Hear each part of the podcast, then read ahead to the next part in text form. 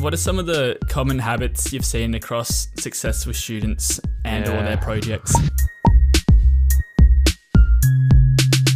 let's call them successful and unsuccessful students. It's easier to talk about it that way. I think there's different ways to, to kind of skin that interpretation. But successful students and the habits that they have, participation. Ask mm. ask a question when you don't know the answer.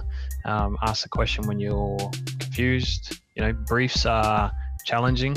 Understanding an entire brief is challenging. You know, you might read a brief three times before you really actually make sense of what's being asked of you. So I think yeah, en- engagement is certainly one of those things. There's certainly with the courses I teach, there's there was in the past, but there's not now a requirement to actually physically attend. This is not dependent on COVID. This is you know outside of COVID. Um, there's there's no grade for attendance, right? So everything is accessible and students can work at their own pace, obviously with submission deadlines. But if you're not actively at the uni in front of the tutors and can get the responses instantaneously.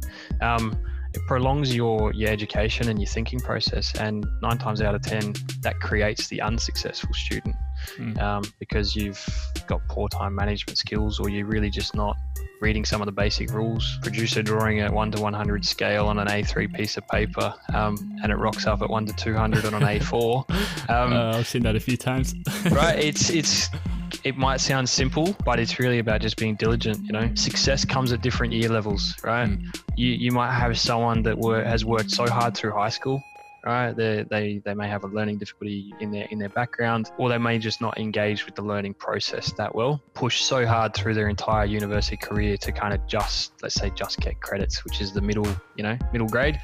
Um, and that's still good quality work, right? But their success isn't until they actually enter the industry and they have an ability to apply all of those things and create real projects. There's successful students and unsuccessful students, but it, it's those that are unsuccessful are probably the ones that don't really fit the industry or the industry doesn't fit them. They they need to be aligned to design, but maybe in communications or illustration or arts or something else um, off to the side, you know, not necessarily an architect. Yeah, it's definitely a lot yeah. of criteria to have um, to be an architect.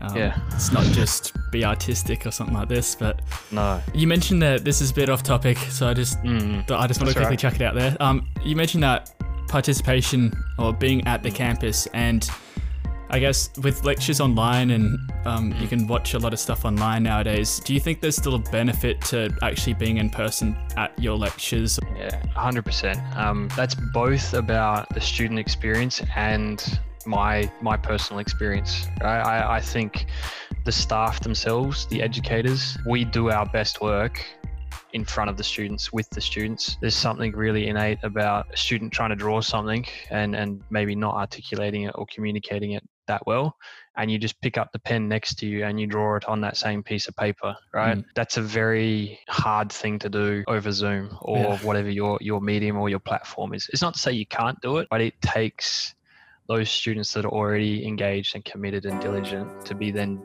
as successful i think in this current setup so I can't wait until we go back to uni, to be honest. Mm. Um, Same. Yeah, yeah, yeah, can't wait.